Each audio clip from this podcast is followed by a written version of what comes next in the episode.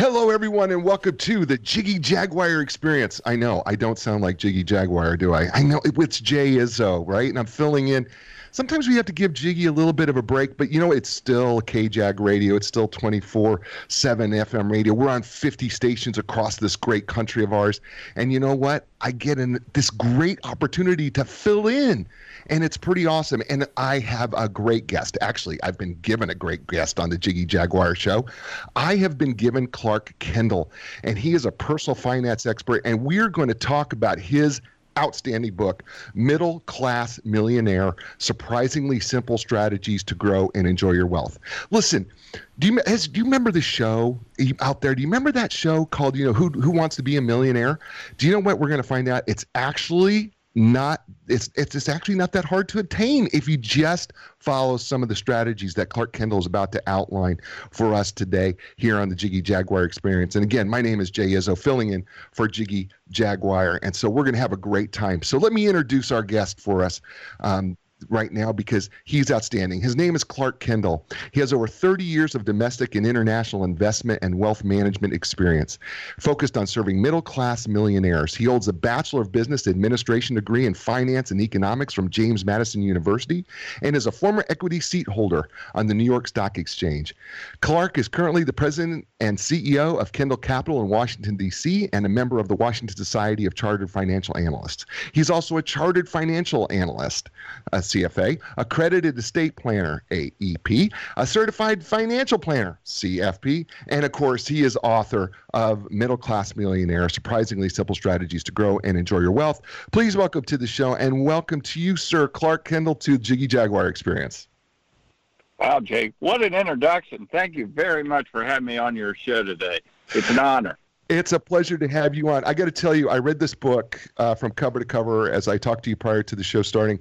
Love this book. And I'll tell you one of the reasons that I love this book. And I said this to you I did not get, I'm one of those, you talk about this in the book, that there is, you know, really a small percentage of people who ever get a, in school, a financial planning class. I was one of those kids in the 80s who never had a personal financial planning class and so when it, I was a spender, you know, I, I, I really got to be honest with you. I was a spender, and I still have to fight that tendency, even though I've become more conservative as I've aged.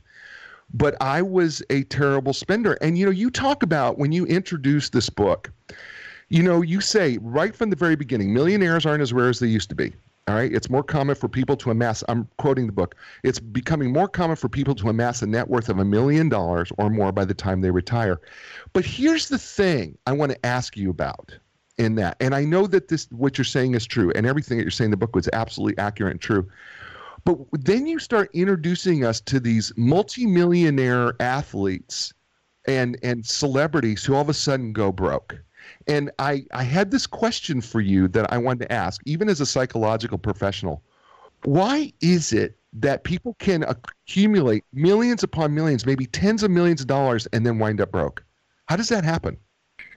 Well, I think, you know, to, to quite frankly, to accumulate a million dollars, um, if you do it all at once, if you win the lottery, if you get a big NFL contract, um, you never went through the learning steps. It was a learning step for me to earn a thousand dollars. It was a learning step for me, and I had to change my thinking to earn ten thousand dollars. It was a to accumulate a hundred thousand is a different learning step. You have to go through grade school. Each one of the each one of the steps, you can't start off at calculus. You first have to learn how to add and subtract. And I think what happens with these super athletes and the lottery winners, they never go through middle school and high school. They hmm. just they're dumped with this large sum of money, like they're a college graduate. And and I think that is the problem. I think there needs to be incremental steps for the sudden wealth, and we see this also with inheritance too. If people inherit money all at once, so the the big thing I, I'm all about is kind of educating people to go through the learning process and to learn how to make that first thousand dollars, learn how to make, you know, ten thousand dollars, and you know, quite frankly, it's to teach someone to fish instead of, you know, constantly feeding them. So, um, by the way, we're talking to Clark Kendall here, author uh, of The Middle Class Millionaire, and here on the Jiggy Jaguar Experience. So, Clark, one of the things that you know struck me, I'm I'm you know I'm now over 50 now, but one of the things that I was like, okay, I gotta I gotta ask this question, and you address this in the book, by the way. Of course, it's always better to start in terms of saving money and preparing for retirement, the younger we are, the better. But is it, but is it ever too late, or can you give hope to people who are a little bit older? Well, I, I'm one who believes, as I, as I end the book, I say success is not a destination. Success is the journey. And wherever you start that journey, I think should be applauded. And hmm. quite frankly, you remember Kentucky Colonel Sanders didn't start Kentucky Fried Chicken until he was 65 years old. Right. You know, when mo- most people are thinking of retiring. So I think, and quite frankly, whether you only accumulate 50,000 or 100,000, I think it's a lifelong process. And wherever you start it, of course, the earlier you start it, the better. But I do think I see many 50 year olds and say, oh, I'm, I'm too old to start this process. I say, no way good for you. So let, let's let's just jump right in here, and because I love the title of chapter one. The title of chapter one was the mindset of a saver. When you start talking about the mindset of a savior, saver, savior, listen what I did there. The mindset of a saver. What? Because you actually are going to be saving people, by the way, by the way, with what you're about to say here, Clark. But when you talk about the mindset of a saver, uh, what are you what are you talking about psychologically here? What, are we talking about a change of, of mindset, or are we talking about utilizing mindset? Talk talk a little bit more about what you mean by a mindset of a saver. I, I think the mindset of the saver is, I don't need the fanciest car, I don't need the newest cell phone, I don't need to go out to dinner, you know, four times a week. I, you know, I so I think it's a it, it's a mindset that I don't need to have the latest and greatest. I'm at peace, and what's important to me is to share a meal with my family. Mm-hmm. It's important to me to have a car to get people around, but I don't need to have a new car every three to five years. I, I need to have a safe vehicle. And I think that's the mindset we go through. You know, of course, we've all heard the story if you can save 10%, give 10% away, and enjoy life, 80% of what you earn I think that's the key to, to financial happiness. Mm, I love that. You know what I love about your book here, and we're talking with Clark Kendall, author of the book Middle Class Millionaire. What I love about your book is it seems like at the end of almost every chapter, you give us practical guidelines of what to do you know, with your chapters, which is what I loved about your book. Because right in chapter one, you know, you, you start wrapping our mind around, you know, save first, then spend, right? Sounds practical, right? I mean, that's a very practical way to do it. Save first, then spend. Of course, you live below your means. That's awesome. Start early, right? We talked about that. And, and you talk about those three things as being the three basic habits that you need to develop over the course of time. But you know, as a psychological professional, personally, and because that's what I do, uh, I I find it very it, it's hard for people to not keep up with the Joneses. What do you tell people, you know, who want to go? Yeah, you know, Clark, I hear you saving first, living below my means, and starting early, but you know, I. You know, I, I don't want to be that person in the neighborhood that the people talk about because how do you deal with that? You know, ego and pride get in the way. How do you deal with that as a financial expert? Um, I I mean, I'm frank with people. If you if you don't start saving something, you're going to end up being a Walmart greeter when you're 80 years old. You go, and there's nothing there's nothing wrong with being a right. first of all, there's nothing wrong with being a Walmart greeter, but you are going to have a life. You, you're closing your choices and opportunities down the road, and the, quite frankly, you got to be happy with yourself. You you should not. No one should be leave, living to please your neighbor or to live up to your neighbor's standards. So I, think that's kind of the big problem. If everyone tries to keep up with the Joneses, but you know, if you're if you're remember your name's not Jones, mm-hmm. and you need to live for yourself. I love that. So I want to move on. I'm going to move on to the next chapter because you said something that I've never heard of in my life in in all of about financially, and I want you to talk about it. It's called the Rule of Seventy Two. And you talk about it as being a great planning tool and it's a great source of inspiration inspiration for folks. So talk to us about what is the rule of 72 in terms of helping us determine how long an investment will take to double a particular fixed annual interest rate. Well, okay. So the the book is broken down in three different areas. The first third of it is how to accumulate wealth. And the rule 72 is whatever's divisible by 72, um, either the interest rates or the years will tell you how long to, it takes you to double your money. So if you earn 7.2% rate of return, it will take you 10 years to double your money. If you earn 10% rate of return, it will take you 7.2 years. Um, I think what's really interesting in today's market, you look at the 10 year Treasury, the 10 year Treasury is yielding 1.7%. Mm. It's going to take you more than 50 years to double your money if you're buying 10 year Treasuries, you know, at, 7 point, at 1.7% interest rates. So I think it, it's helpful to kind of change your mindset, you know, and when we look at the stock market, it is volatile short term but you also kind of ask yourself, you know, how long will it take me to double my my money? Because all investments boil down to a return of cash flow and that predictability of cash flow. So the rule of 72 is a very simple, elementary rule, you know, for people to gain that concept of like, how long will it take me to double my money? And and that leads that leads Clark to the question that I, you deal with throughout this entire book, um, middle class millionaire, surprisingly simple strategies to grow and enjoy your health. By the way, this book, Middle Class Millionaire, is available on Amazon. You can also find it at your local bookstore. So make sure you check out. The book is entitled again, Middle Class Millionaire.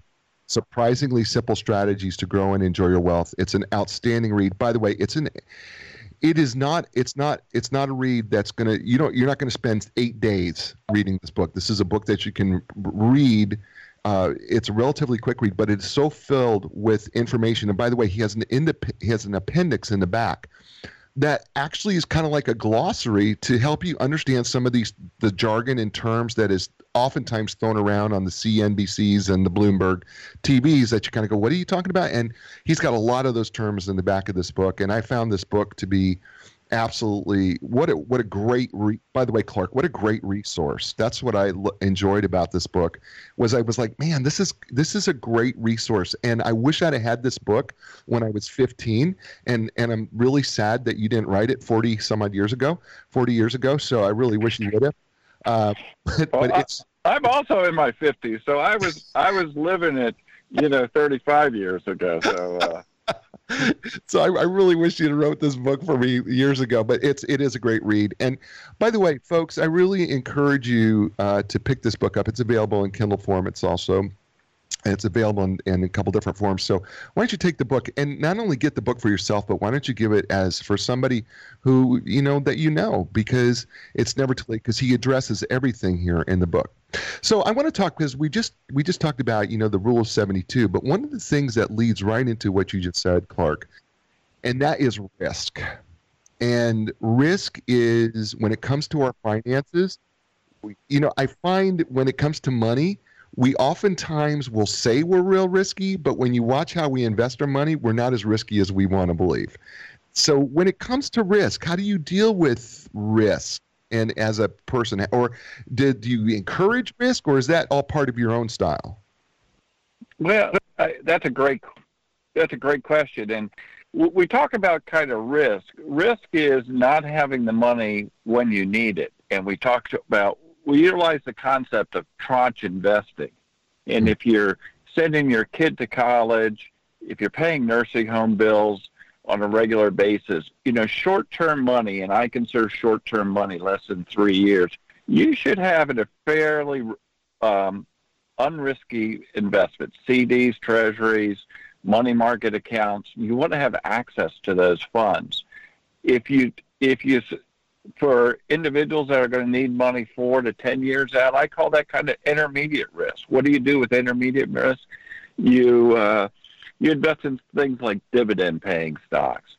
But when you talk long term for investors' needs, where they don't need the a 50 year old who doesn't need the money for 10 or 15 years, you talk about you know long term maintaining purchasing power. You know, hundred thousand dollars will buy you two nice cars or three nice cars today. You want to make sure 10 years from now, if you have a hundred thousand dollars, you can maintain that purchasing power. And quite frankly, if you buy a 10 year, going back to the example, if you buy a 10 year treasury, you know, 1.7%, car prices will probably go up more than, you know, 2% per year. Or, you know, our CPI is, is right around there. So we talk about kind of maintaining that purchasing power and hopefully even having that capital work for you.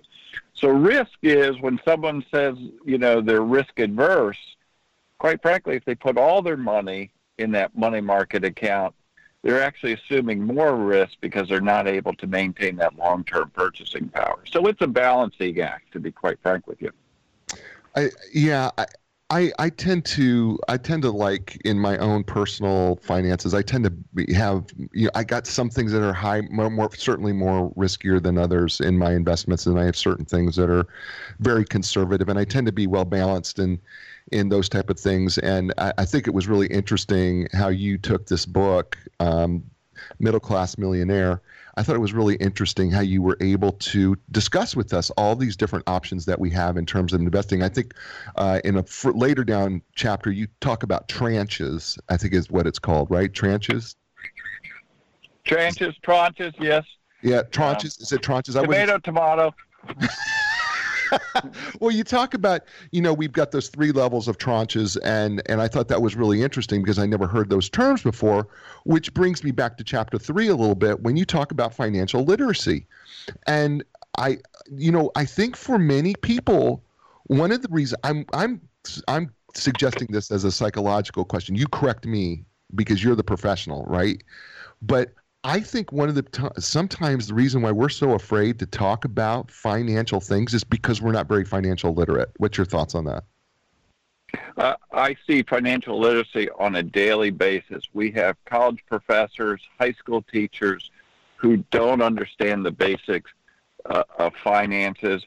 I'm um, I will point out in May, uh, the Wall Street Journal pointed out an article that Harvard is having all incoming freshmen their first year, first semester, take a financial, personal financial management class. So I think, you know, one of the best schools in in our country and the universe is addressing this issue, and hopefully that will trickle down um, to create financial literacy.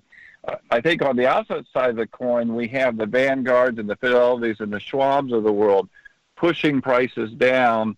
Um, and, you know, so much of this do it yourself through the index and target date funds. I just, you know, people are utilizing these products um, incorrectly. And it's almost like me going into Home Depot and buying a bunch of two by fours and trying to build a house. uh, I just think it's a long term you know, mistake. Yeah, well, I also you're right. Go ahead. I also kind of want to share with you another story, and I point out this story in the book. Um, 20 years ago, you talk about financial risk. Um, 20 years ago, I had a client who back then had $6 million. She was 90 years old, and Alan Greenspan was talking about irrational exuberance in the marketplace, yeah. and Charles Schwab wrote a book that whatever your age is minus a hundred, you know, should be your allocation to stocks. And that six million dollars, quite frankly, today would be worth like twenty-five million dollars. And I I went to her with all my, you know, the letters and academic research behind me. I says, "Do you think our allocation to stocks is too much?" And she goes to me, she goes, "Listen here, Sonny." She goes, "I didn't accumulate six million dollars buying CDs and treasuries."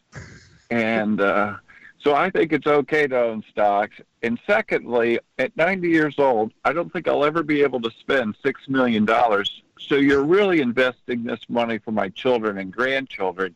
And I think they should own stocks, don't you? like, amen. What a wise woman.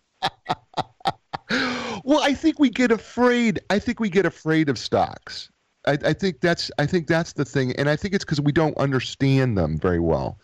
I think what we, I, you know, I think like probably most people, we don't spend time trying to understand uh, that particular part of it because it, it, you know, the stock exchange moves so fast, and then, you know, you talk about this in the book about how you know so often we get caught up into the doom and gloom of what's being reported on CNBC or Bloomberg. And so we are a little bit we get fearful. And and you try to help us calm down our fears in the book in in, in this book here a little bit. Because you you point out very clearly listen you, you can't if you you cannot look at the doom and gloom of this that's being reported because that's not really the whole picture. Yeah no i agree i agree i you know we, we just what was it we forget how how short ago it was, but in 2008, when we went through the financial meltdown, um, what I noticed during the, the financial meltdown, I have four children. You know what? None of them stopped texting using their Verizon phone. You know, they all they kept on leaving the light switch on that you know was their Baltimore Gas and Electric and Pepco bill, and so I, I think it, and they all still continue to eat like horses. So the grocery bill didn't go down. I was like, it's but I had quite quite resolve in my, owning Procter and Gamble and owning, you know, the kids still used a lot of toilet paper, and um, so I think sometimes when you take that common sense approach, you realize what's going on in the marketplace. You you, you say you make this quote in the book you say, understand that we are emotional creatures by nature. Try to guard against making emotional based decisions that can trip you up on your path towards accumulating wealth. And I thought that that was such wise advice, is because we can get so caught up into the emotions um, of of everything. You you talk about uh, in the book also you talk about educating your children financially. If you were to give folks who still have kids at home, if you were to give them a couple pieces of, of advice about educating your their kids about money and accumulating money and what what would be some of like maybe your top three tips? What would be clark kendall middle class millionaire authors top three tips for those parents? Well a couple things. I think as i point out in the book you know one of the things i did for my children as i said i have four children every year for Christmas, I bought them $500 worth of stock, and I would make up a little cheesy stock certificate, and I would I would put it in a frame so they would eventually put it on their bedroom wall. And you know, when they were little kids, they was like, "Oh, dad, it's one dad's stocking stuffer again," and they throw it aside. But as they got got older, they start they wanted to look at their statements and they wanted to talk about what each one of the companies did. And it was you know it was quite uh, quite helpful as far as their learning process. And so I as I said I my oldest is 29 now and she's fully doing her 401k maxing that out. And it's just it's it's a pleasure to watch them. Another thing I see time and time again most middle class millionaires um, who have been thrifty savers um, end up accumulating a lot of wealth. And I said, have you talked to your children about, you know, how to accumulate wealth? Says, oh, no, they don't know how to manage money. And I said, well, why wait until you die and have them inherit millions of dollars? Why not teach them? Why not fund their Roth IRA account? Why not let them understand what it means when the market comes down 10%? And you you keep on investing, you know, year in and year out. So I think those are some very helpful tools to talk to your children. As you point out, that was kind of one of the biggest mistakes. I also pointed out in the book. Um, I started off my career at 12 years, or started investing when I was 12 years old. At the time, I had 12 grass cutting jobs. I made this was back in the 70s. I made five bucks per yard yeah, 60 bucks per week. And after two weeks, I went out and I bought the coolest Schwinn bicycle you could buy in the 1970s. And after that, I started putting the money into my savings account because because I just didn't really know what to spend it on. And my dad saw what I was doing, and my dad started getting me. He goes, why don't we buy some stocks with this money? And we did buy the the back then it was AT and T and the the utility companies and and he even took me to shareholder meetings and you know where we would see the chairman of the board talk and the chief financial officer talk. We talk about revenue growth and earnings growth. And it was a it was a valuable skill. It right quite frankly at 12 years old i was hooked on this whole wealth management investing game. And and to say the least i've had a wonderful lifetime of uh, participating we're talking with Clark Kendall. He's author of that we're talking about right now called Middle Class Millionaire Surprisingly Simple Strategies to Grow and Enjoy Your Wealth. You're listening to the Jiggy Jaguar program. Yeah, I'm not Jiggy Jaguar. My name is Jay Izso, and I'm filling in, giving Jiggy just a little bit of a break as we talk to Clark Kendall and we talk about his outstanding book. By the way, this isn't this isn't just a good book. This is a great book. And and by the way, it's a, it's just I don't care where you're at in your financial finances. I don't care if you're doing really, really well or if you're still trying to figure it out or if you're not sure what to do. This book is for everybody. I'm telling you, there's something in here for every single person. There is an educational piece because just when you think you thought you knew it all, Clark Kendall surprises you by saying, eh, there's more to it than what you're probably even thinking about. And it's extraordinarily a great read. Uh, it's well written. It's it's an easy to understand read, and it's just going to make so much sense. You need to check it out. It's available Amazon. It's it's called again Middle Class Millionaire, and uh, we're we're talking with him. Do you still got some time to hang with me a little bit here, Clark? I sure do. Yes, go ahead. Awesome, because I would love to. I want to talk about something that's near and dear to my heart, and that is the one of the biggest mistakes that I had to learn to overcome because my father did not believe in this, and it, a lot of things. I just heard your dad, you know, actually passed down something really cool to you, and he had you invest your money. You know, my dad, on the other hand, refused to buy used vehicles refused to buy them he he always eh, he always had to buy a brand new vehicle when he was going to buy a new vehicle now he would run them forever but he would always buy new vehicles. And I came to learn later in life that uh, in my probably in my 40s, uh, in my late 30s, early 40s, I came to realize, you know what, this is a depreciating asset. Why am I investing in a new car that's going to lose 40% as soon as I drive it off the lot? This is not making any sense. And there are a lot of vehicles that are really high quality vehicles that I can get, pay cash for, by the way, and I and they can last me. I the last used vehicle I had lasted me 16 years, and so I was like, so what am I doing? But I find, and do you don't you find the same thing? I think you do. That I find a lot of people spend a lot of money in these depreciating assets we call vehicles. Mm-hmm. No, we do. We, no, we, we address those things, especially the more popular cars, the, the sports cars, the high end cars depreciate even faster than the Honda Accord and the Camrys. I tell you, I, what I see middle class millionaires spend a lot of money on, kind of unwisely, is owning that second vacation home, mm-hmm. owning the vacation, owning the beach house, the lake house, uh, the ski house.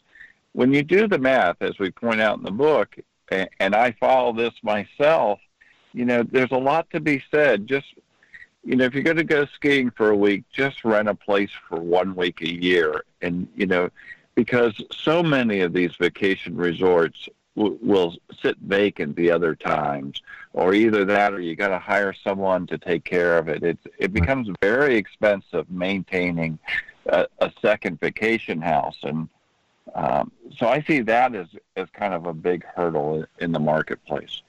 Yeah, I think you know I, we have we have a second home. Um, we're two and a half hours away from it, and we go every other weekend, so we regularly use it, and we've paid it off, and so we so it's something that we use regularly, and uh, it's also something that we allow our employees to use as kind of like a bonus for what they do so we we use it. But you know so many people will get involved in so many of these things where they think they have to have a second home and then what happens is they really can't afford it and then they don't realize the upkeep that it takes to get it so they think they're actually making a good investment when the truth of the matter is it's really not that great of an investment because now you feel like you're kind of stuck if you don't happen to enjoy the beach like we do but is some people want to go to the mountains some people want to do those other things. We just happen to drive down the road two and a half hours or two hours or so to go there every other weekend and because we love to just get away and and that's our little escape for my wife and i. And then we spend a couple weeks there over the winter during the holiday season at also so i under i completely understood where you were coming from and i think one of the biggest dangers i i see are these what they call the shared the the what do they call the shared the timeshares that people will invest in and they can't get out uh, is another uh-huh. is one that i I don't understand why people see think that that's a good idea. I think they get sucked into what you talk about, the emotion of the moment. They get some irrational exuberance, you know, and then I think they end up they end up with a bad investment. And I think this happens quite frequently when they buy a second home in the mountains or they buy a second home, uh, you know, somewhere else. Off the, and and I couldn't agree more. That's true. That's true. In extreme case, I, I use the example of if somebody has ten million dollars, and if they have nine one million dollar houses and a million dollars in cash, you know, eventually they're going to use up that million dollars in cash just maintaining these nine million dollar homes. But if someone has one million dollar house and nine million dollars in cash, they can literally live dumb, fat, and happy the rest of their life, you know, properly invested. So that's kind of an extreme case. One of the stories I also bring out in the book, I had a uh, two teachers, very frugal savers. This was probably back in 2010. Um, they had a half million dollar house and they had a hundred thousand dollar mortgage, and this is right after the the Great Recession. Their mortgage was at seven percent, and it was fairly expensive for them to refinance because of the local taxes and transfer taxes. Um, yet they also had a hundred thousand dollar CD earning one percent interest. Mm. And so we sat down and talked. They were taking advantage of all the retirement plans that they were available. And I said, the next most conservative thing we can do is to take your CD money and pay off your 7% mortgage. And we agreed upon it and and we left the meeting and they were going to go do that. And then six months later, they came back and and their mortgage hadn't been paid off. And I said, well, I said, why didn't this happen? And and basically, the client said, well, that CD represents, the, you know, the my mother's estate, mm. and she had a hundred thousand dollar estate. And every month when I open up that CD statement, it reminds me of my mother, and I think about her. And so we talked about her mother, and I said, so that CD is kind of like a tombstone um, that that you remember your mother. And she goes, yes. And I go, do you realize that tombstone costs you five hundred dollars a month to maintain? And she goes, What do you mean $500 a month? And I go, Well, the, the mortgage at 7%, the difference between that and your CD at 1% is 6%. 6% of a $100,000 is $6,000 divided by 12 is $500 a month. Oh, boy. And she goes, I never looked at it that way. Mm. And I said, Yes. And six months later, she came back and she had paid off her mortgage. She says, You know, I really think that's what my mother would want me to do. That's I awesome. Said, yes, I do. You know, it's it's it's interesting, isn't it, that we get uh, you see this. You're you're a financial professional, but that we we th- often think as because it's our money, and I've talked about this psychologically at conferences when I speak, that you know sometimes because it's ours and we hold on to it, that what we frequently do is that we we think that we know more about money than a financial advisor knows about money. and the truth is it's and you make this and it's so true. It's like you thinking because you've designed a house that you know more about building a house than the builder. And that's just that's not true. What does a what does a somebody like you who's a a professional? This is your profession. This is years and years of study. This is years and years of research. This is years and years. I, I know that you've had to take exams and over. What is really when you say to somebody, here's the real value of a financial professional like you? What is the real value? I think I, I use the example in the book. My wife and I built a house uh, 20 years ago, and she drew out on graph paper. She's not an architect, but she drew out on graph paper what she wanted it to have. Being a good husband, of course, I agreed with her. Uh, but we took it to a builder, and the build the builder said, "I see exactly what you're trying to accomplish, but let me tell you something. This is structurally is not sound. We're going to have to move some stairwells around." We said, "We said that was that was great, and thank God he did, and we didn't try to build it on our own." And as he was building the house, and I, and I always say, he wasn't that smart of a guy, but he had built a hundred houses before. and as we were building the house, he made some points like, think about where you want the light switches. You want the light switches to be when you enter and exit a room? Mm-hmm. And, th- and he had many little tidbits for us to think about what we really wanted. Um, and he also subcontracted a lot of things out. We're on well and septic, and the septic field wasn't put in correctly. And he, I didn't know this, but he had the power to call up the plumber and said, you know, if you want to build the next 30 houses for me to the plumber, he goes, correct the Kendall's plumbing because it's not correct. And I think that's where the wisdom of building either a house or a financial house, where if a good financial advisor should be able to listen to what your goals and objectives are, and he should be able, he or she should be able to to put out the vision, to put out the blueprint, and also to use the buying power of kind of what are the key things that if the septic line isn't declining four inches for every four feet, that it's not put in correctly. And that's something that here again, if I had gone and just bought two by fours at Home Depot, I would have never been able to build uh, truly a dream house that we were looking to do. I think on the opposite side of the coin, I think also the big problem in our industry overall is we have fiduciary advisors, advisors that sit on the same side of the table, and there are also non-fiduciary advisors. When you go into the bank or you go to a insurance company and buy an annuity or a brokerage firm, you know, they're not they have a conflict of interest because they're paid a commission to sell a product. Just like if you went into a car dealership, you know, sometimes they have specials trying to get rid of all the yellow the yellow VW bugs when you really shouldn't be in a VW bug. So I think that's a hard thing for the end consumer to realize the difference between a fiduciary advisor and a non-fiduciary advisor.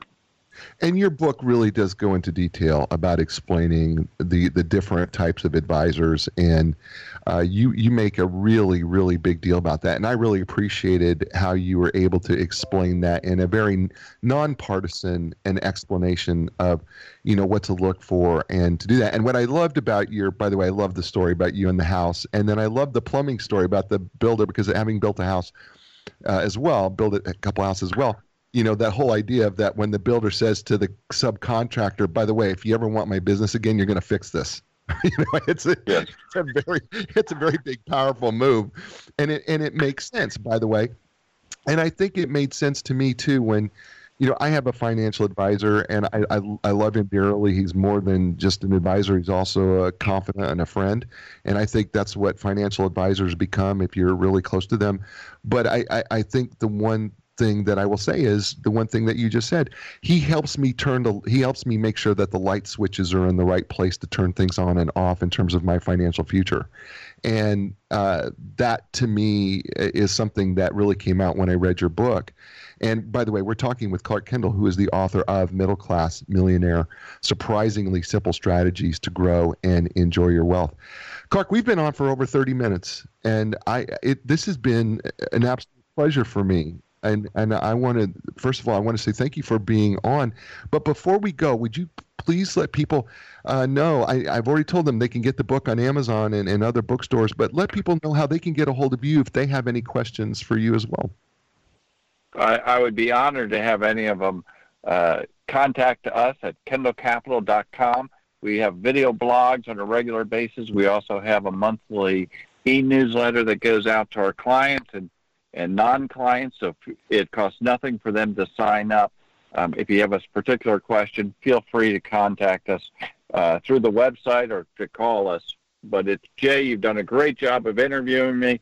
It's been an honor and a pleasure to be on your podcast. Thank you so much. And by the way, folks, if you're listening, and Kendall Capital, it's K N D A L L uh, Capital. So just to let everybody know who's listening out there and will be listening in the future, K E N D A L L. You can, by the way, if you look up Clark A. Kendall, that's K E N D A L L, and you just Google him up, his his website and all his information comes up immediately. And you can find middle class millionaire. He is uh, actually he's a really good looking guy. I'm just telling you, he's a good looking guy. I've seen his picture as an author. He's a great looking guy. But the book is outstanding, uh, folks. Please, please, please. I'm, I could not encourage you more to get the book because it's. I found the book to be really a just uh, resonated with me and taught me so many things and made me rethink uh, even in my financial strategies, uh, what it is I want to do. I mean, he even talks about Social Security and and he and I really love putting off. You know, put off your Social Security as long as you can. He talks about is it time right time for you to retire. I love what I do. I don't see myself. I don't have a high physical stress job. So he talks about, you know what, if you love what you do, maybe it's not time for you to retire and you can do what you do. So uh, he addresses so many things. He talks about um, estate planning and you know your future and long-term care. There's he literally I think there's not a topic that's major that he doesn't cover in this book, and I cannot emphasize enough that it's just an important book for you to read, and it's not a um, tremendously long read. It's actually a relatively quick read, in my opinion uh, because I found it to be enjoyable and I read it really, really quickly. And it's very high ranked. It's only about 200 pages um, from cover to cover of reading. So get the book. Again, it is called Middle Class Millionaire Surprisingly Simple Strategies. Um, and it's absolutely outstanding. Clark Kendall, you have been an amazing guest. I want to just thank you so much again for your time here in the Jiggy Jaguar. I know, folks, I'm not Jiggy, I'm Jay Izso, and we're, you're listening to you know 24/7 AM, FM, 50 stations across the country. You're listening to KJAG Radio, iHeartRadio, all over. And Clark Kendall, thank you so much. I really appreciate it. Great, thank you. You did wonderful job. It was a pleasure and an honor to be on your show this morning. And let's let's stay in touch, Clark. I will uh, I'll uh, connect with you um, after the show, and we'll stay in touch. Great. Thank you very much.